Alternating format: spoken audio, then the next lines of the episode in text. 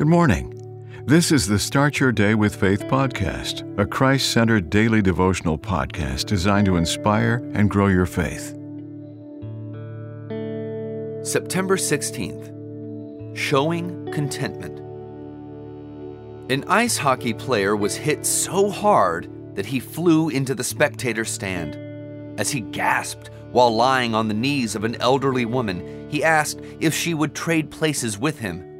Learning that she taught second grade, he got off and proclaimed that he would rather play ice hockey. The woman whispered to him, Be good steward of whatever God has entrusted to you. Ask for strength to meet the challenges. Show contentment.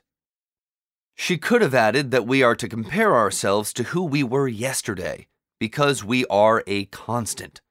Such mindset may allow us to take a controlled set of behaviors and beliefs tenets that will enable us to persevere day in and day out. Herein lies a truism contentment is the key to self esteem and inner satisfaction. Hence, we should work on challenging ourselves instead of comparing ourselves to other people. Why? Because beauty begins the moment we decide to be ourselves. We'll do well to A follow the Philippians 4:12 principle.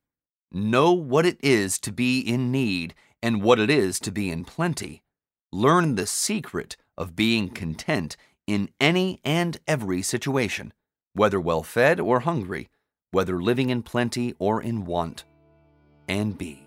Declare with the hymnist When morning gilds the skies, my heart awakening cries, May Jesus Christ be praised alike at work and prayer, to Jesus I repair. May Jesus Christ be praised. The Start Your Day with Faith podcast is a Christ centered daily devotional podcast written by Dr. James Panford Arthur, a published author of several devotional books. Subscribe to this podcast on your favorite podcast platform, and please share what you've heard today on social media. Start your day with faith. Copyright 2023.